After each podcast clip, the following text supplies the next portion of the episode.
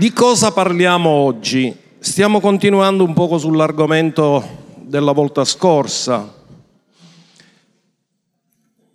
E così voglio partire, vi do il titolo, L'unzione regola o governa le risorse infinite del cielo.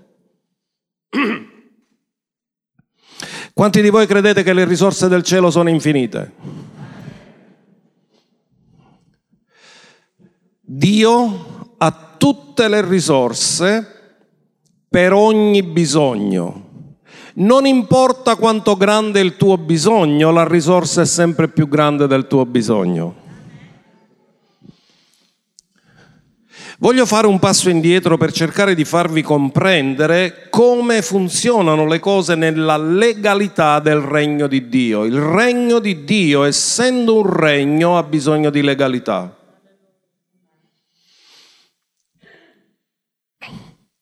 E torniamo indietro, perché oggi noi abbiamo bisogno di fede e di unzione? È stato sempre così? No. Perché la fede è certezza di cose che si sperano, dimostrazione di cose che non si vedono. Io vi voglio fare una domanda. Quando Adamo fu messo nel giardino dell'Eden, come dice la scrittura, Dio scendeva sul far della sera e passeggiava con lui. La domanda è, come faceva un uomo a passeggiare con Dio se Dio è spirito? Perché Adamo era stato creato per avere connessione tra cielo e terra. Così Adamo aveva gli occhi dello spirito aperti e vedeva nel mondo dello spirito Dio è spirito e lui lo vedeva. E poiché la fede è certezza di cose che non si vedono, poiché lo vedeva, non aveva bisogno di fede. Ma non aveva neanche bisogno di unzione. Perché aveva accesso diretto. L'Eden era un portale, il primo portale tra cielo e terra, dove c'era accesso diretto tra cielo e terra. Ma dopo la caduta Adamo perse la vista spirituale, divenne cieco spiritualmente. E la domanda è come ora fa a ritornare ad accedere al soprannaturale, visto che lui è diventato cieco sul soprannaturale non ha più i sensi spirituali funzionanti? Dio ha dovuto inventare un modo per fare accedere di nuovo l'uomo al soprannaturale. E ha usato due mezzi. La fede e l'unzione. La fede e l'unzione danno di nuovo legalità all'uomo per accedere al soprannaturale. Quindi, perché scopriamo, ci sono delle cose molto rigide che Dio ha detto, ad esempio, oggi lo leggeremo che non si poteva mettere l'olio dell'unzione su qualsiasi persona, ma solo su tre categorie di persone e chiunque l'avesse fatto sarebbe stato sterminato di mezzo al popolo. Uno può dire, Signore, ma perché tutta questa rigidità? Perché tutta questa mm, severità in questo?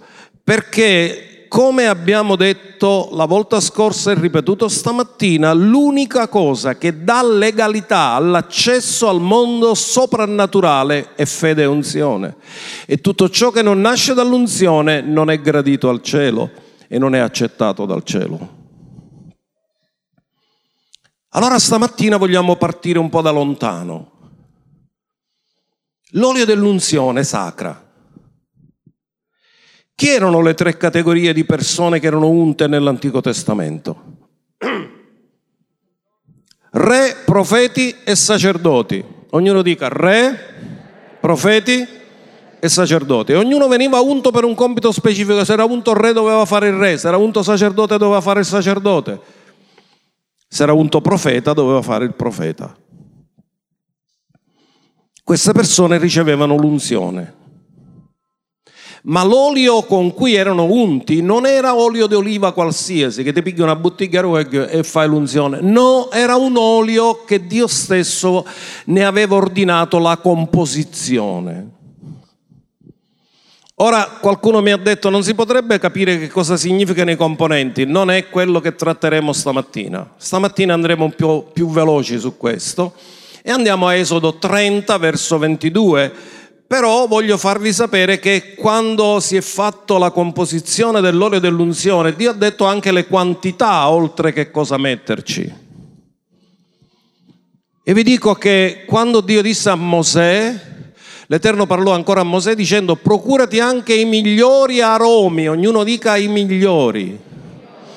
Dio non ti vuole dare lo scarto, Dio ti vuole dare sempre il meglio, dillo e credici con tutto il tuo cuore, dillo Dio per me ha preparato il meglio. I migliori aromi. 500 sicli di mirra liquida.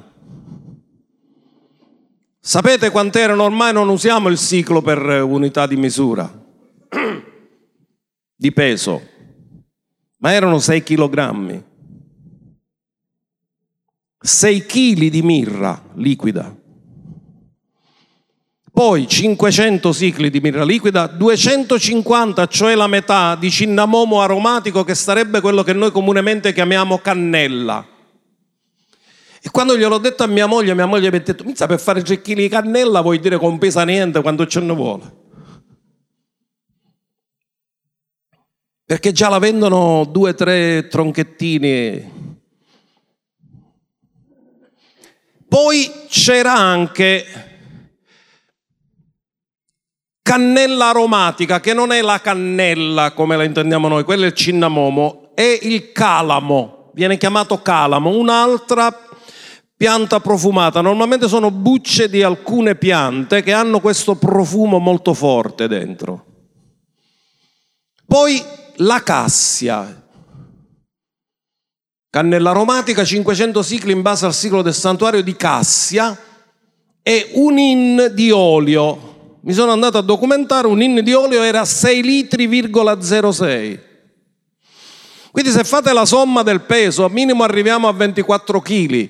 Quindi quando facevano la composizione dell'olio dell'unzione, non è che era una bottiglietta, ci voleva un bello recipiente. Questo era l'olio, come Dio l'aveva detto.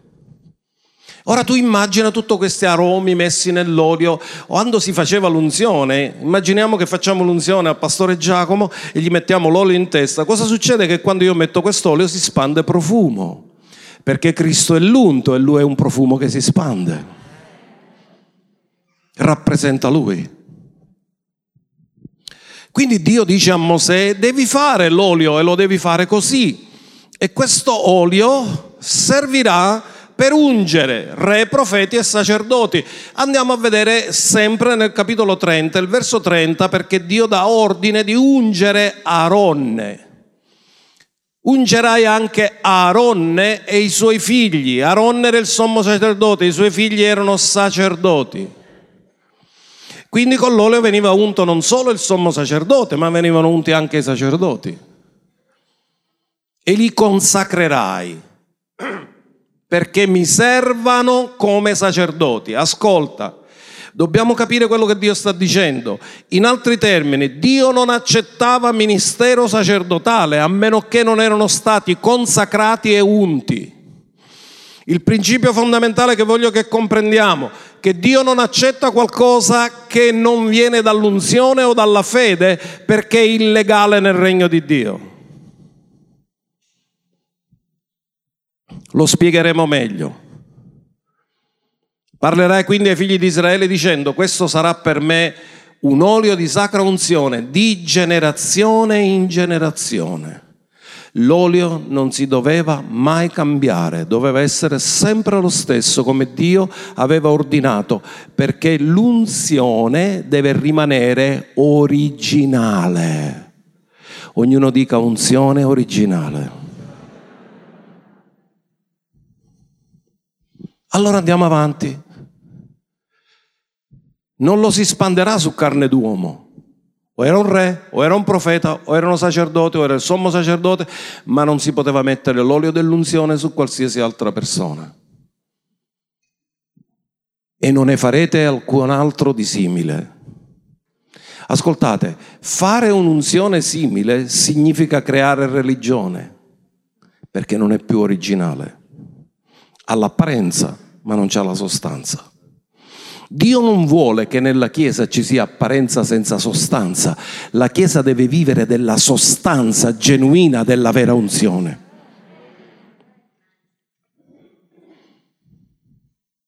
E dice così, esso è santo. Significa separato per uno scopo. E sarà santo per voi. Chiunque ne comporrà di simile o chiunque ne metterà sopra un estraneo sarà sterminato dal suo popolo. Perché? Perché Dio aveva stabilito che solo quelle tre categorie di persone potevano ministrare sotto l'unzione. Chiunque non aveva una chiamata, perché l'unzione serve per adempiere la chiamata, e chiunque non aveva quel compito non poteva essere unto. E se qualcuno lo faceva, veniva sterminato in mezzo al popolo. E la domanda è perché Dio era così severo?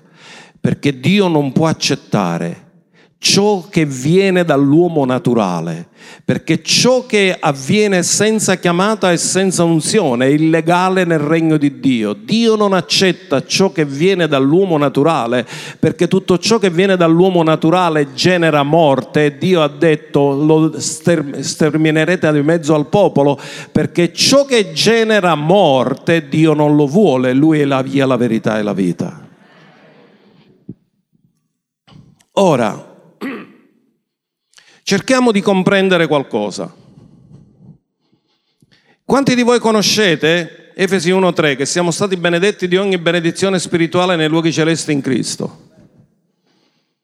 Quindi tutte le nostre risorse di ogni benedizione che tu hai bisogno, e oggi tu hai bisogno di una benedizione specifica, se hai bisogno di, una, di, di salute, non ce l'hai bisogno quando stai bene, ce l'hai bisogno quando stai male.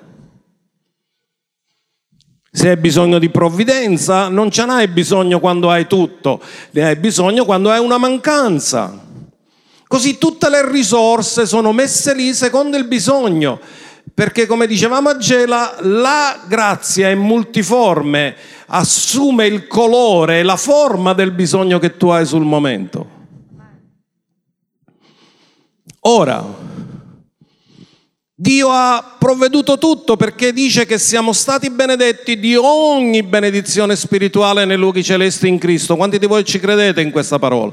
Dillo, io sono stato benedetto di ogni benedizione spirituale nei luoghi celesti in Cristo. Ogni benedizione. Non manca niente. La redenzione è completa. Purtroppo la Chiesa ha dimenticato molte di queste cose. Ma la benedizione è completa, ogni benedizione ci è stata data. Il punto è che la benedizione è nei luoghi celesti. E io devo imparare come legalmente posso prendere qualcosa dai luoghi celesti e portarla nei luoghi terrestri. E questa legalità viene data dalla fede e dall'unzione. Andiamo a vedere un'altra scrittura, perché ci dice più o meno la stessa cosa, ed è in seconda Pietro, Capitolo 1, verso 3 e 4, versi che io spesso cito e quindi li dovreste conoscere tutti quanti, ma li ripetiamo, poiché la sua divina potenza ci ha donato tutte le cose. Quante cose? Di quante benedizioni siamo stati benedetti? E di quante cose ci ha donato la di sua divina potenza? Tutte. Dillo, qualsiasi sia il mio bisogno, la sua divina potenza me l'ha già donato.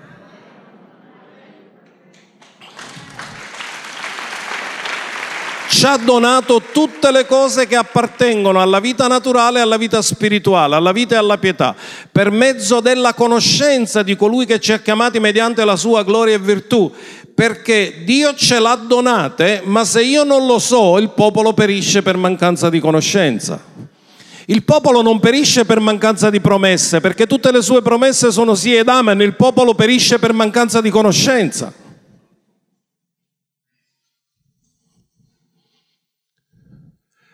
E dice che ci ha chiamato attraverso la sua gloria e virtù. Gloria, uno dei significati di gloria è perfezione e Dio nella sua perfezione. Come ti accorgi se una persona è perfetta rispetto a una persona imperfetta? Perché la persona perfetta cura tutti i particolari. E Dio non solo si è occupato delle cose importanti, si è occupato di curare tutti i particolari della tua vita e ha provveduto per te la grazia per ogni giorno, perché tu possa avere risposte per i bisogni che hai ogni giorno.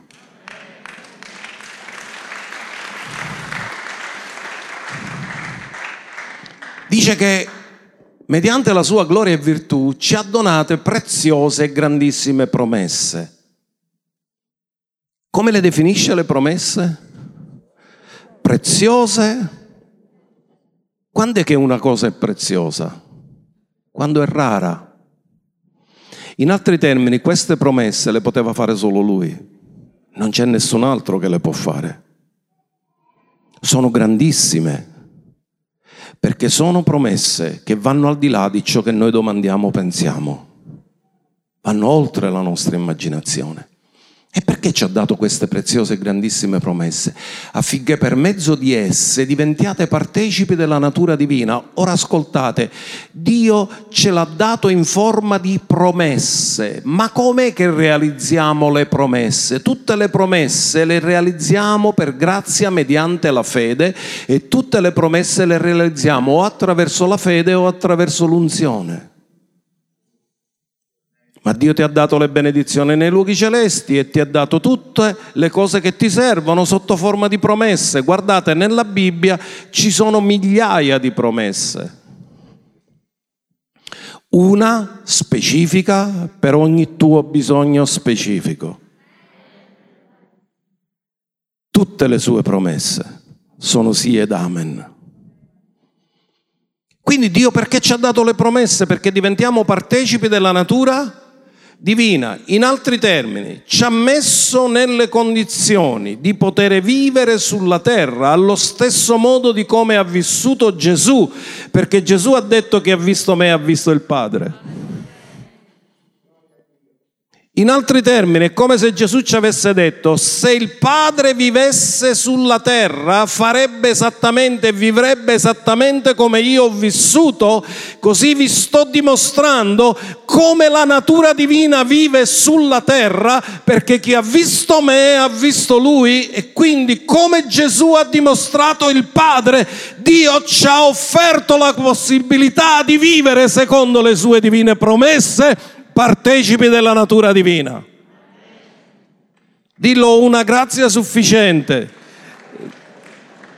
per poter essere partecipe della natura divina.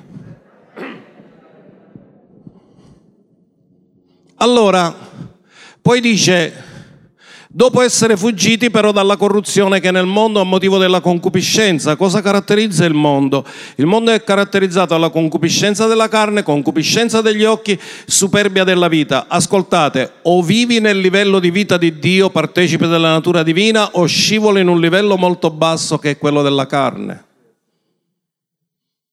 E in altri termini, se tu vivi nel partecipe della natura divina, non puoi vivere nelle concupiscenze. Perché chi ama il mondo e le sue concupiscenze, l'amore del Padre non è in lui. Dio ci ha dato tutte le promesse per farci vivere a questo livello. Ora, cerco di spiegare cose spirituali con esempi naturali. Quanti di voi avete un conto corrente o un IBAN? Non sono l'agenzia delle entrate, potete parlare. No, perché già subito che fotografia un numero va arrivare a finanza a casa.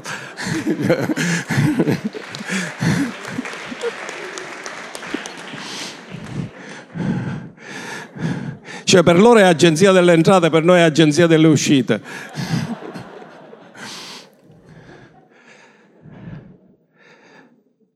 Il conto corrente normalmente è il posto dove tu metti le tue risorse. Ti accreditano lo stipendio, e ce l'hai là, poi tu lo vai spendendo secondo il tuo bisogno. Quindi tu hai risorse accantonate in un conto. Ora perché sto dicendo questo? Perché come c'è un conto naturale, c'è un conto soprannaturale. Però nel conto naturale tu metti euro, se sei in America metti dollari, se sei in un'altra nazione metti la moneta che usano in quella nazione, lo yen se sei giapponese. E in cielo qual è la valuta? Che cosa viene depositato nel tuo conto? Sapete cosa viene depositato? Migliaia di unzioni per benedire gli altri e adempiere il tuo proposito. Sono depositati nel tuo conto in cielo. Io ho un conto bello pieno e so che posso attingere. Ma sapete una cosa, come figli Dio ci ha aperto un conto corrente a tutti e ci ha depositato l'unzione perché tutti i figli di Dio siamo unti nel Nuovo Testamento. Ma il volume dell'unzione, la quantità dell'unzione dipende da alcune cose che ora tratteremo. Non tutti nel conto corrente hanno la stessa cifra. E anche in cielo non tutti nel conto corrente spirituale hanno lo stesso deposito. Paolo parlava di deposito e disse a Timoteo, custodisci il buon deposito era un deposito naturale o era un deposito soprannaturale? Allora, cerchiamo di comprendere che l'unico modo che permette scambio, se io nel mio conto corrente del cielo ho solo unzione e fede, l'unico modo che io posso fare venire le cose dal cielo sulla terra è tramite unzione e fede, non c'è altra moneta che viene accettata. Ogni nazione usa la sua valuta, la sua moneta. E il cielo ha la sua valuta e la sua moneta. E la valuta e la moneta del cielo, io ho scritto un librettino, è stato scritto un librettino, la moneta del soprannaturale. Allora abbiamo parlato della fede, ora puoi aggiungere l'unzione. Fede e unzione sono la valuta del soprannaturale. In altri termini, è impossibile fare scendere cose dal cielo sulla terra a meno che non si esercita fede o non si agisce nell'unzione. Tu puoi digiunare, puoi pregare, puoi sbattere la testa sul muro, puoi scippare tutti i capelli, non scende niente perché sino a che non usi la moneta giusta le transazioni non sono legali. Questo vi dice perché molte persone sono deluse. Sono deluse non perché Dio ah, non possa mentire, ma perché loro lo fanno a modo loro. Come la pubblicità del caffè, a modo mio. No, con Dio non funziona a modo mio, funziona solo a modo suo. O è a modo suo non funziona. Che ci sono quelli, io il Signore me lo prego a modo mio. No, tu non te lo preghi a modo tuo, te lo preghi a modo della parola. Perché Dio non risponde a quello che fai tu, Dio risponde solo alla sua parola e alle sue promesse che sono sì ed amen. Non sono i tuoi bisogni sì ed amen, sono le sue promesse sì ed amen. Allora voglio entrare di più a farvi comprendere qualcosa che tutti noi affronteremo un giorno. Si chiama Tribunale di Cristo, si chiama Bema. Andiamo a vedere cosa dice 1 Corinzi capitolo 3 dal verso 11 perché dice che tutti noi passeremo, le nostre opere passeranno la prova del fuoco. Tutto sarà provato attraverso il fuoco. Nessuno può porre altro fondamento diverso se non quello che è stato posto, cioè Gesù Cristo. Amen. Senza Cristo non c'è salvezza. Non, non, vi fate illudere di quelli che dicono l'importante è che uno è sincero e abbia una religione. No, non è una religione che può salvare perché non è una religione che è morta sulla croce, Cristo è morto sulla croce. Non arriviamo al panteismo, basta che uno ha un Dio, ha dei valori, va bene così. No, c'è solo un fondamento, Cristo Gesù. Il cielo riconosce sulla terra un solo nome per il quale abbiamo da essere salvati ed è Cristo Gesù.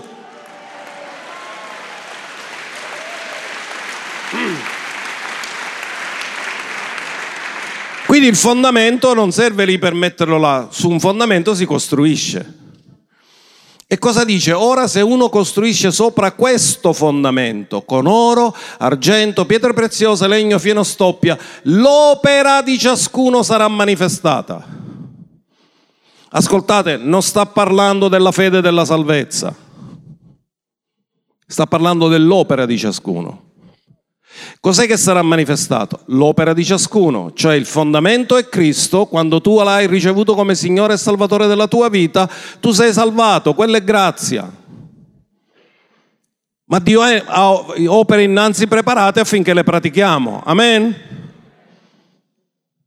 Tu non sei salvato per mezzo delle opere, tu sei salvato in vista delle opere.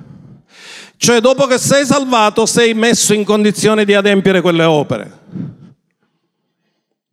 Ora dice che noi possiamo usare materiali diversi nella costruzione o materiali resistenti al fuoco, come oro, argento e pietre di valore, o materiale che si brucia e rimane cenere, legno, fieno e stoppia Così Paolo ci ammonisce dice l'opera di ciascuno sarà manifestata perché il giorno la paleserà, poiché sarà manifestata mediante il fuoco e il fuoco proverà quale sia l'opera di ciascuno. In altri termini, tutto quello che noi abbiamo fatto sulla terra dopo la salvezza può essere in queste sei categorie. Se oro significa che è nato da Dio perché oro rappresenta natura divina. Se argento rappresenta redenzione, perché quante persone hai portato al Signore? Questa è un'opera molto gradita al cielo, perché dice che quelli che fanno conquista d'anime splenderanno. E questo è l'argento. Le pietre preziose sono i doni dello Spirito. Ma legno è ciò che è umano, che viene dalla natura umana. Gesù disse, se hanno fatto questo a me che sono il legno verde dove c'era la vita, che succederà al legno secco? Parlando della natura umana. Fieno e stoppia sono inconsistenti, si bruciano subito, rimane solo cenere. Cosa ci sta dicendo Paolo? Dopo che hai ricevuto Cristo, tu puoi comportarti in modo tale da avere qualcosa che supera la prova del fuoco, cioè che oro, argento, pietre preziose, oppure puoi fare cose che possono anche essere buone, ma sono umane. Possono essere accettate socialmente, ma non sono frutto né dell'unzione né della fede. E quando sono frutto dell'unzione della fede, la gloria la prende lui, quando invece sono frutto di sforzi umani, la gloria la prendi tu. Quindi Paolo sta dicendo, tutto passerà per la prova del fuoco. Quando succederà questo? Al tribunale di Cristo, al Bema, ci arriveremo, andiamo avanti. Se l'opera che uno ha edificato sul fondamento resiste, egli ne riceverà una ricompensa. Ma se la sua opera è arsa, egli ne subirà la perdita, non di meno sarà salvato, ma come attraverso il fuoco. Significa lui si salva, ma non avrà ricompensa. La salvezza è per grazia mediante la fede e Dio non ha basato la salvezza su quello che tu fai, Dio ha basato la salvezza su quello che Gesù ha fatto per te, ma la ricompensa non è basata su quello che Gesù ha fatto per te, è basata su quello che tu fai per Gesù. Mi state seguendo? Perché sta parlando delle opere di ciascuno di quello che facciamo dopo la salvezza, come investiamo il nostro tempo dopo la salvezza, su che cosa ci occupiamo dopo la salvezza. E poi dice, ma se la sua opera è arsa, cos'è che viene arso? Legno, fiene stoppia. Ne subirà la perdita, ha perso la ricompensa. La salvezza non la perde, ma la ricompensa sì. E dice non di meno sarà salvato ma come attraverso il fuoco. E poi c'è un verso, il verso 16, che uno dice ma, ma che c'entra con questo contesto? Non sapete voi che siete il Tempio di Dio e che lo Spirito di Dio abita in voi? Tu dici ma che cosa c'entra Paolo che tu stai parlando di una cosa e poi ci metti questo verso? Non lo capisco il contesto. Invece è esattamente nel posto giusto, perché lui dice il, fatto che tu edifichi, il materiale che tu scegli per edificare dipende dal fatto che hai preso consapevolezza di chi sei, perché se tu sai che sei il Tempio di Dio e che lo Spirito di Dio abita in te, farai tutte le cose con fede e unzione.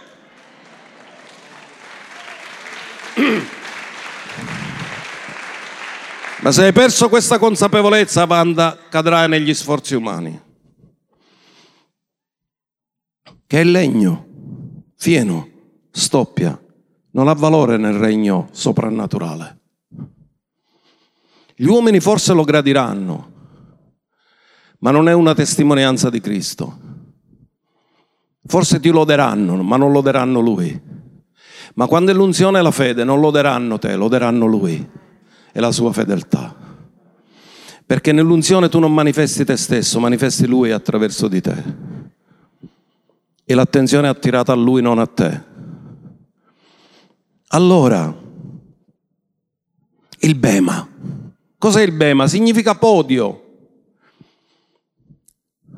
Andiamolo a leggere in 2 Corinzi 5:10. Perché dice che Paolo sta parlando alla Chiesa, sta parlando ai credenti, sta parlando ai nati di nuovo, perché lui si mette dentro e dice noi tutti, pure lui, dobbiamo comparire davanti al tribunale. La parola greca è bema, che letteralmente significa podio, ed era il posto dove si davano i premi dopo una gara. C'è la gara di Formula 1, voi vedete, ci sono, premiano solo primo, secondo e terzo, quelli vanno sul podio, tutti gli altri non ci vanno. Magari prendono i punti ma non vanno sul podio. E dice che ognuno di noi dobbiamo comparire davanti al tribunale di Cristo affinché ciascuno riceva la retribuzione. La salvezza è per grazia mediante la fede, non è una retribuzione. Ma quello che hai fatto dopo la salvezza è ricompensato. Delle cose fatte nel corpo, in base a ciò che hai fatto sia in bene che in male. Ora notate, il male non sarà punito, ti fa solo ricevere perdite. Tu perdi quello che Dio ti voleva dare. La salvezza non la perdi, perché è solo per il sangue di Cristo. È un dono, è un lascito testamentario che va solo ricevuto. Allora, Questo è molto importante per noi. Perché questo vi spiega, perché molte persone lavorano, fanno cose, digiunano, pregano, eccetera, e poi si lamentano con Dio che non li ha ascoltati. Il punto è, quello che stai facendo, lo stai facendo in connessione con lo Spirito Santo, secondo istruzione dello Spirito Santo, o lo stai facendo di tua iniziativa? Sono opere umane o nascono da un'istruzione divina. La fede viene dall'udire la parola, quindi significa che l'iniziativa della fede non nasce da te, nasce dalla parola, così quando agisci per fede tu stai agendo sull'iniziativa divina. E quando agisci nell'unzione, tu agisci sotto la spinta dello Spirito, l'iniziativa non è mai tua, è sempre sua, tu solo collabori. Allora, Perché Dio non accettava sacrifici da altri che non erano sacerdoti? Perché non erano unti. Sapete che una persona non poteva fare il sacrificio da solo. Vi ricordate Saul? Che non era unto per il sacrificio, perse il regno ed era re. Ma nessuno poteva andare a portare un sacrificio a Dio, lo portava al sacerdote nel tabernacolo, nel tempio e il sacerdote offriva il sacrificio che la persona portava, perché era l'unico unto per poterlo fare e tutto ciò che non era sotto l'unzione non era gradito dal cielo. Allora, l'olio dell'unzione non era un olio fatto così, era fatto in maniera perfetta con arte del profumiere. Guardate questo verso, Esodo 37, verso 29. Poi fece l'olio santo per l'unzione e l'incenso profumato, puro, secondo l'arte del profumiere. Non è che potevano offrire un incenso qualsiasi, deve essere quello di migliore qualità. Non è che potevano ungere con un olio qualsiasi, doveva essere l'olio santo consacrato secondo gli dettami che Dio aveva dato perché l'unzione viene da un'iniziativa di Dio e l'olio dell'unzione che rappresentava l'unzione come Dio si muove nel mondo dello spirito non poteva essere prodotto umano, doveva nascere da Dio perché ciò che è prodotto umano è prodotto della caduta, è prodotto del peccato e Dio non può accettare cose del peccato, cose del che peccaminose sulla terra non hanno accesso in cielo.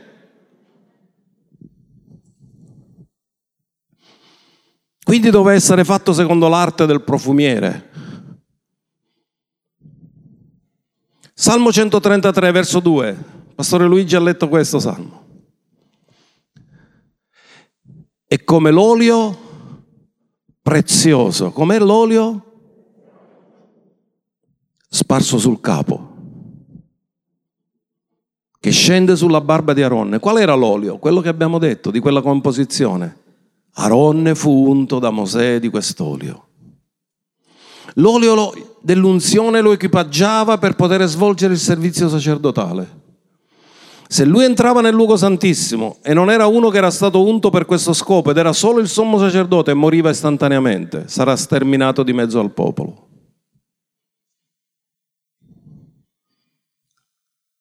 Scende sulla barba, scende fino all'orlo delle sue vesti. Ascoltate, l'olio dell'unzione viene dal cielo, ma non cade a terra, trasforma la terra, ma non cade mai a terra, perché ciò che viene dall'alto porta sempre risultati. Arriva all'orlo delle vesti, ma non ne cade neanche una goccia a terra. Olio prezioso È prezioso perché è raro, è santo. Non puoi farne uno simile. L'originale è uno solo. Cristo Gesù l'originale è uno solo. Non ci sono altre copie. C'è un solo Dio e un solo mediatore tra Dio e gli uomini, Cristo Gesù. Sarà politicamente scorretto, ma è la verità. E solo la verità rende liberi. Le falsità creano solo schiavitù, la verità fa solo libertà. Allora, ora andiamo a qualcosa di meraviglioso. L'unzione è costosa, l'unzione è l'unica moneta che regola il passaggio di beni dal cielo sulla terra. E questo passaggio può avvenire solamente tramite persone unte. E Cristo Gesù, la parola Cristo significa unto. Perché come dicevo stamattina, alcune persone pensano che Gesù Cristo, Gesù è il nome e Cristo è il cognome. No, è Gesù, l'unto, il Messia, Ammascia, che significa l'unto. Ora vi faccio vedere una cosa. Gesù conosceva che le risorse del cielo depositate sul suo conto erano infinite, sì o no? Ma i discepoli non lo sapevano, lui lo sapeva. Così un giorno capitò che c'era una grande folla di 5.000 persone che aveva fame. Gesù stimolò i suoi discepoli dicendo loro date voi loro da mangiare. Naturalmente cosa hanno fatto i discepoli? Hanno guardato quali erano le risorse che erano sulla terra e quindi hanno detto guarda il massimo delle risorse che abbiamo trovato sono 5 pane e 2 pesci, ma cosa sono questi per 5.000? Gesù dice che li mise alla prova, perché lui sapeva cosa stava per fare. Qual era la prova? Qual era la lezione grande che Gesù voleva insegnare a loro? E che poi vi faccio vedere un altro esempio che l'hanno capito dopo quando è sceso lo Spirito Santo che noi non possiamo re- rispondere ai bisogni sulla terra basandoci sulle risorse della terra, noi abbiamo bisogno delle risorse del cielo per rispondere alle cose sulla terra.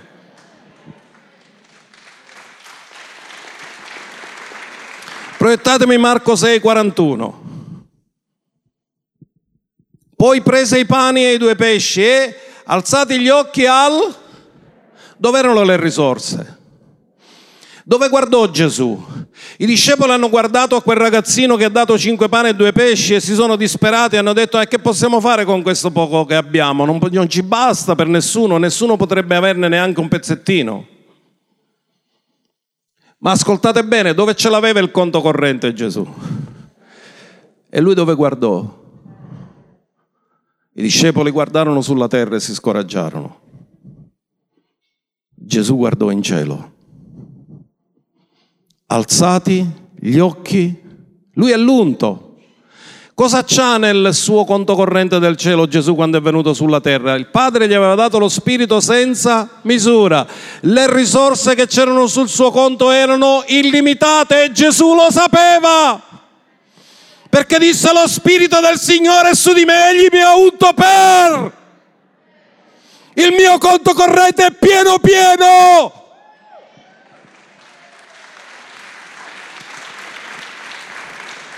Cosa fece? Alzò gli occhi al cielo, benedisse l'offerta che gli avevano fatto, perché l'offerta parla di sacerdozio e l'offerta sale e la benedizione scende. Lui prese l'offerta di questo fanciullo, la colazione che si era portato, la benedisse, spezzò i pani, li diede ai discepoli perché li distribuissero loro e divise pure i, i due pesci fra tutti e sapete come finì la storia, tutti mangiarono e tutti furono saziati. Ma a quale risorse ha attinto Gesù?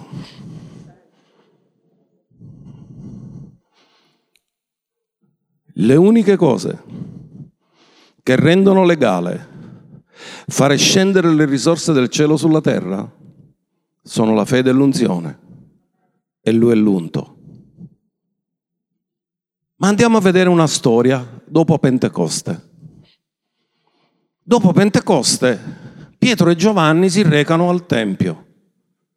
Nel libro degli Atti, capitolo 3, dal verso 6, troviamo che questi due preziosi e meravigliosi apostoli, che solo 53 o 54 giorni prima l'avevano fatta grossa, perché Pietro aveva rinnegato e Giovanni se n'era scappato con tutti gli altri.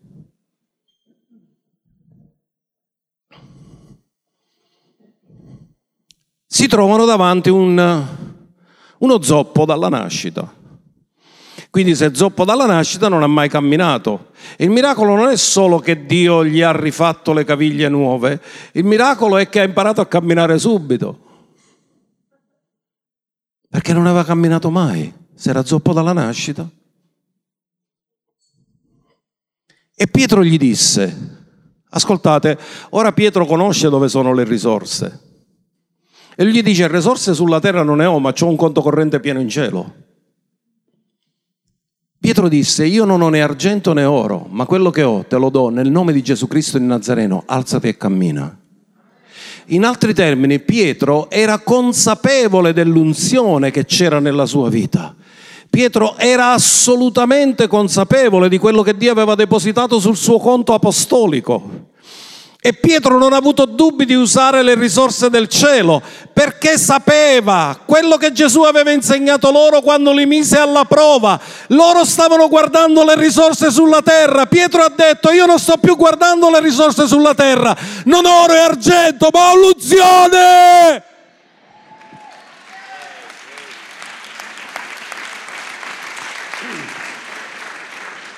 O la legalità di fare scendere la potenza del cielo sulla terra. E disse al, a quell'uomo, quello che ho te lo do. Dove ce l'aveva depositato Pietro? In terra non aveva detto, oro e argento non ne ho. Perché quell'uomo aveva steso la mano pensando di ricevere l'elemosina. E Pietro ha detto io ho un conto corrente nel cielo che risponde al tuo vero bisogno, che non è di avere qualche spicciolo, ma di essere guarito. E presolo per la mano destra lo sollevò, in quell'istante i suoi piedi e le caviglie si rafforzarono e con un balzo si rizzò in piedi e si mise a camminare ed entrò con loro nel tempio, camminando, saltando e lodando Dio. L'unzione viene dal cielo e porta lode al cielo. ciò che viene dalla terra porta lode alla terra o a qualcuno della terra, ma ciò che viene dal cielo deve portare lode a colui che l'ha mandato. E lui cosa fa? Entra nel Tempio e sta saltando e lodando Dio.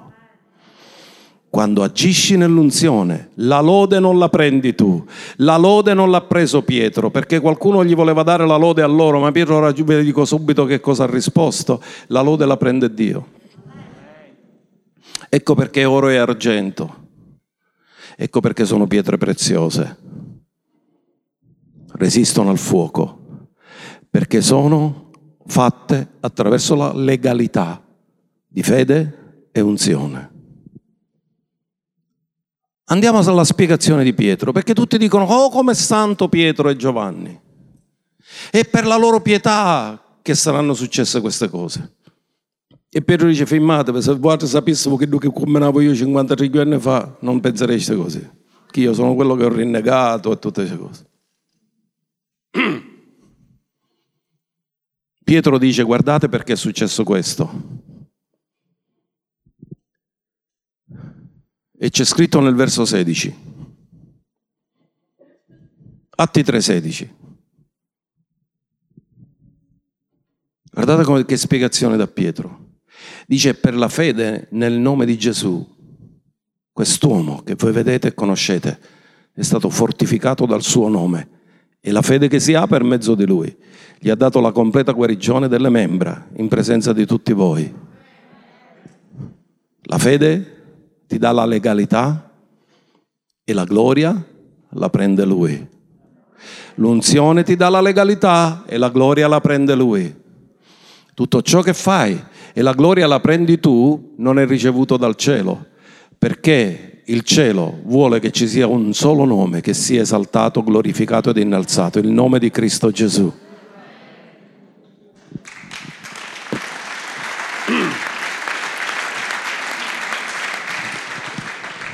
Ora molte persone dicono ma Dio ci ha unto già perché siamo credenti, vero è? Ma la quantità e il volume di unzione che tu hai avuto depositato non è uguale per tutti. C'è una misura generale che Dio dà a tutti perché siamo figli, ma c'è una misura che tu devi avere per adempiere la chiamata che Dio ti ha dato. E questo tipo di unzione non si può ricevere solo perché sei chiamato, si riceve solo perché sei stato processato e hai superato la prova. Ve lo spiego con Gesù, pure Gesù è stato processato ed era il figlio di Dio. Gesù si battezza al Giordano, ve lo ricordate? Scende lo Spirito Santo su di lui e unto allo Spirito su di lui, che riposa. Lui si mantiene ripieno di spirito. E mentre è ripieno di spirito, lo Spirito Santo lo porta nel deserto per essere tentato. Nel deserto dove viene tentato, lui vince la tentazione 3 a 0. Almeno quelle che sono scritte, perché ci sono state pure tutte l'altro, ma sempre, sempre a zero lassò. E quando esce dal deserto, Ascoltate cosa dice Luca 4, 13 e 14. Esce con il conto pieno pieno, nella potenza dello Spirito. Ascoltate, lui ha ricevuto lo Spirito su di lui al Giordano, si è mantenuto ripieno di Spirito per la sua vita devozionale, ma è uscito ripieno dallo Spirito dopo che è stato processato nel deserto. E quando il diavolo ebbe finito ogni tentazione, quindi ci dice tutte, ce ne sono riportate solo le più importanti, si allontanò da lui fino a un certo tempo e Gesù nella potenza dello Spirito. Ma alcuni dicono, ma quando lui è sceso lo Spirito al Giordano non aveva la potenza? No, aveva lo Spirito, non aveva ancora la potenza, doveva essere processato per avere la potenza. Se ne ritornò in Galilea e la sua fama si sparse in tutta la regione d'ogni intorno. Quindi c'è un'unzione generale che riceviamo tutti, ma c'è un'unzione per adempiere la chiamata e il mandato che avviene solo quando abbiamo superato prove e tentazioni e siamo rimasti fermi e saldi sulla chiamata di Dio e sul proposito di Dio nella nostra vita. E non cediamo al compromesso del nemico. Come comincia questo processo?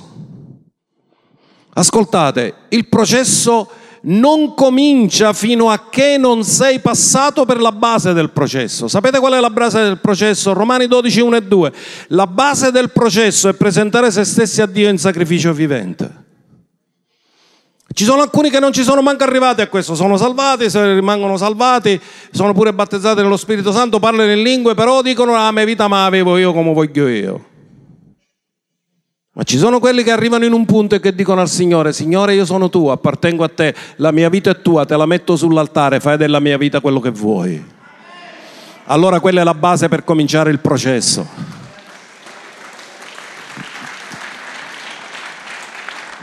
Romani 12, 1 e 2, vi esorto dunque fratelli per le compassioni di Dio a presentare i vostri corpi, che è il vostro ragionevole servizio, quale sacrificio vivente, santo e accettevole a Dio. E non vi conformate a questo mondo. Come comincia la trasformazione? Offrendosi, dicendo sono tuo Signore, la mia vita la do a te, non deciderò più io sulla mia vita. Quello che tu deciderai, io lo farò. Qualsiasi cosa mi chiederai, ti ubbidirò. Passi il Giordano. Significa morte, morire a se stessi per risuscitare. E non vi conformate a questo mondo, ma siate trasformati. Una persona che è salvata non necessariamente è trasformato, ma per diventare trasformato come minimo deve essere salvato. Siate trasformati mediante il... Come si traduce il rinnovamento della mente in siciliano? Cancia cereveddo!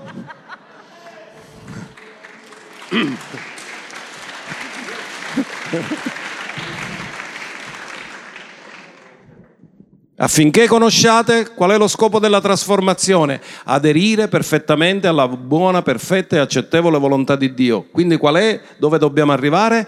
A una crescita tale che conosciamo perfettamente la volontà di Dio e la facciamo. Alleluia.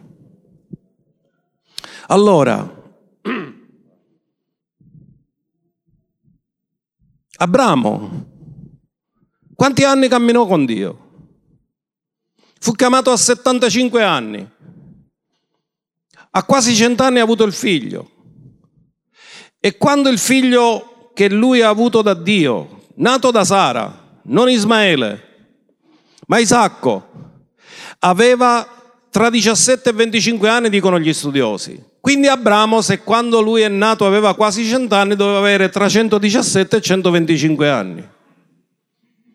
E godeva buona salute. Dio lo provò. Sapete, a quel punto Dio gli aveva promesso, sarà lui Dio della tua progenie, sarò l'Iddio che ti darà la terra, perché questa terra la darò a te e alla tua progenie. Poi dice, sarò l'Iddio della tua progenie ma ora qui quando Dio alza il livello che vuole più di te, da te è perché ti vuole dare ancora molto di più. Genesi 22, verso 1. Qui Abramo ha camminato con Dio. Come minimo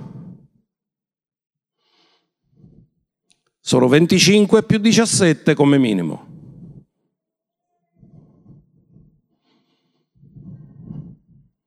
Sono 42 anni almeno, tra 42 e più. Non è avvenuto il primo giorno, non ne sarebbe stato pronto. Ora Dio lo mette alla prova.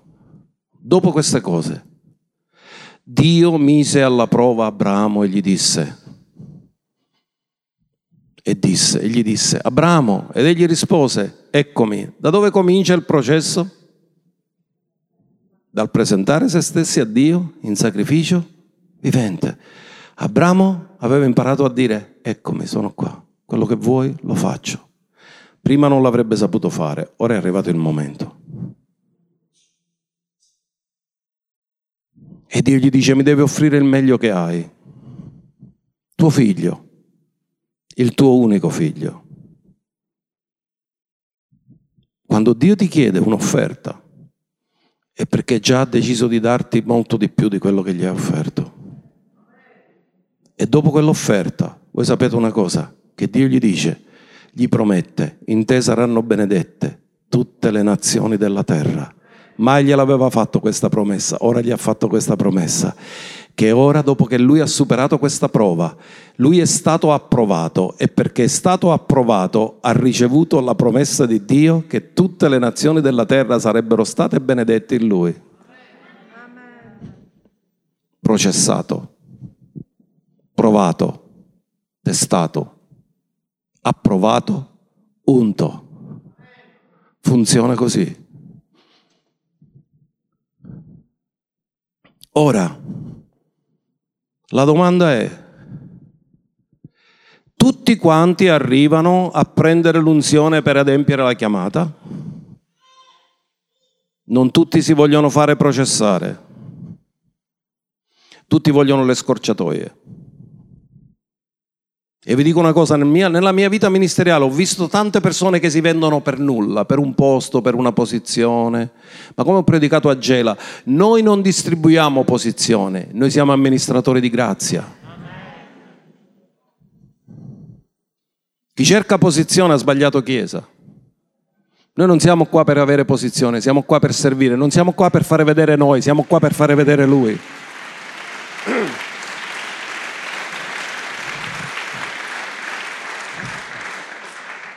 Noi siamo so, troppo dispiaciuti se le persone lodano noi e non lodano lui, ma siamo molto contenti se lodano lui attraverso di noi. Allora, qual è il segreto? Matteo 22, 14. Molti chiamati, pochi gli eletti.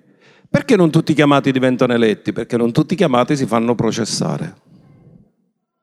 Non tutti i chiamati vogliono maturare, non tutti i chiamati vogliono studiare, non tutti i chiamati si vogliono preparare. Sono chiamati e dicono, ah io l'ho chiamata, io l'ho chiamata, io l'ho chiamata. L'unzione non è auto- automatica perché è la chiamata. L'unzione ti arriva dopo che sei stato processato e sei stato approvato. È successo per Gesù, succederà per chiunque. Se scegli le scorciatoie, non funzionerà per te. Difatti sarà sempre allo stesso punto. Non cambierà niente nella tua vita. Tu farai sempre le stesse cose, eccetera, litigherai con gli altri, invidierai gli altri, sarai geloso degli altri, ti difenderai sempre, ma non scorri nell'unzione, ma quando sei nell'unzione non hai bisogno neanche di paragonarti. E hai, non hai più bisogno di competere. Sai chi sei, sai che sei figlio, hai un'identità e ti piace solo che il Padre sia glorificato.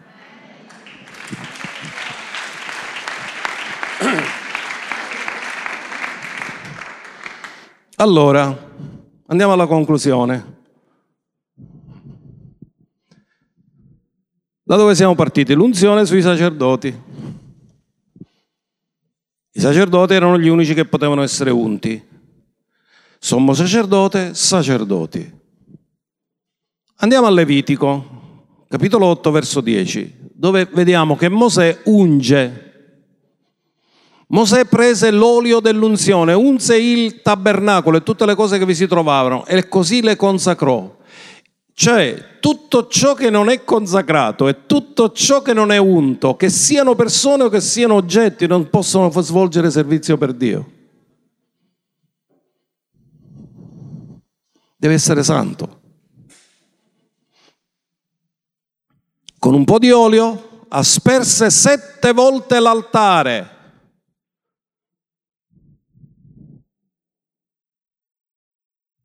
unse l'altare e tutti i suoi utensili. Si dice così, utensili, vero? L'accento giusto? O utensili. Vabbè, sempre utensili su.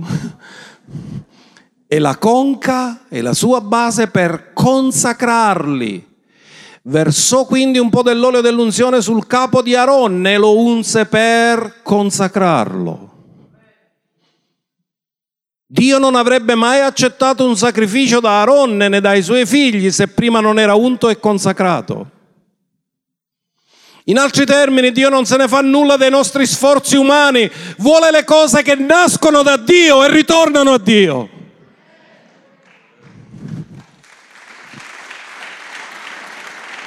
Cosa fa Dio quando noi agiamo sui nostri sforzi umani? Ne da lì e vedremo, vedremo quando si stanca.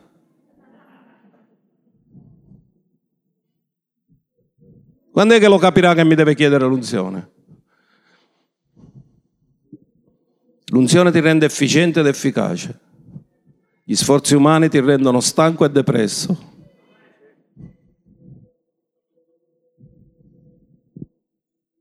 Lo versò sul capo di Aronne per consacrarlo.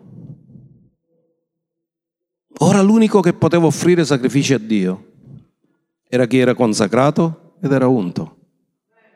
E noi avremmo potuto dire, ma perché se uno vuole offrire qualcosa a Dio non lo poteva fare da solo? No, lo doveva fare attraverso il sacerdote. Perché? Perché era uno che era consacrato e unto per quello.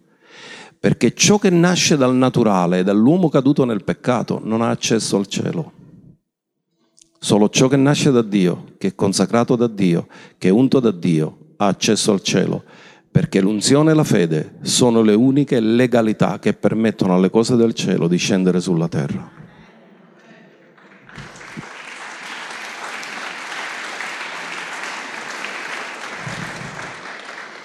Vado alla conclusione. Ebrei 8.3.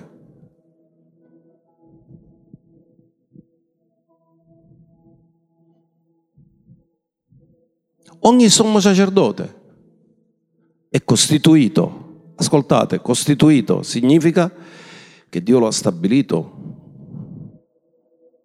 Costituito, da costituito viene la Costituzione. Costituzione è la legge fondamentale dello Stato.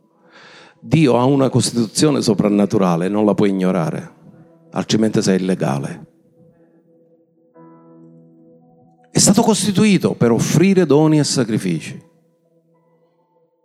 per cui è necessario che anche costui abbia qualcosa da offrire. Di chi sta parlando?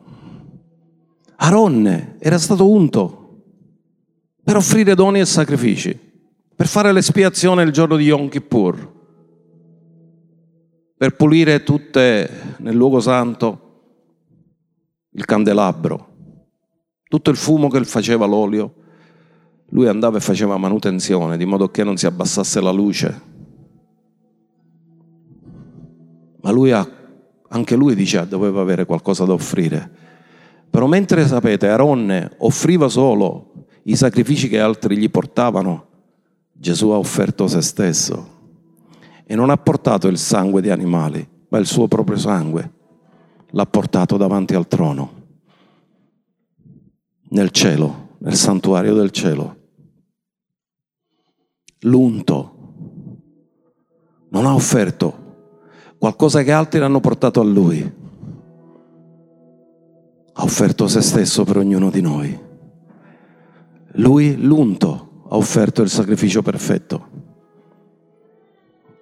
E il Padre ha gradito e l'ha fatto sedere alla sua destra e gli ha dato un nome al di sopra di ogni altro nome affinché nel nome di Gesù si pieghi ogni ginocchio nei cieli, sulla terra e sotto la terra e ogni lingua confessi che Lui è il Signore alla gloria del Padre. Facciamo un applauso al nostro Dio, al nostro Re.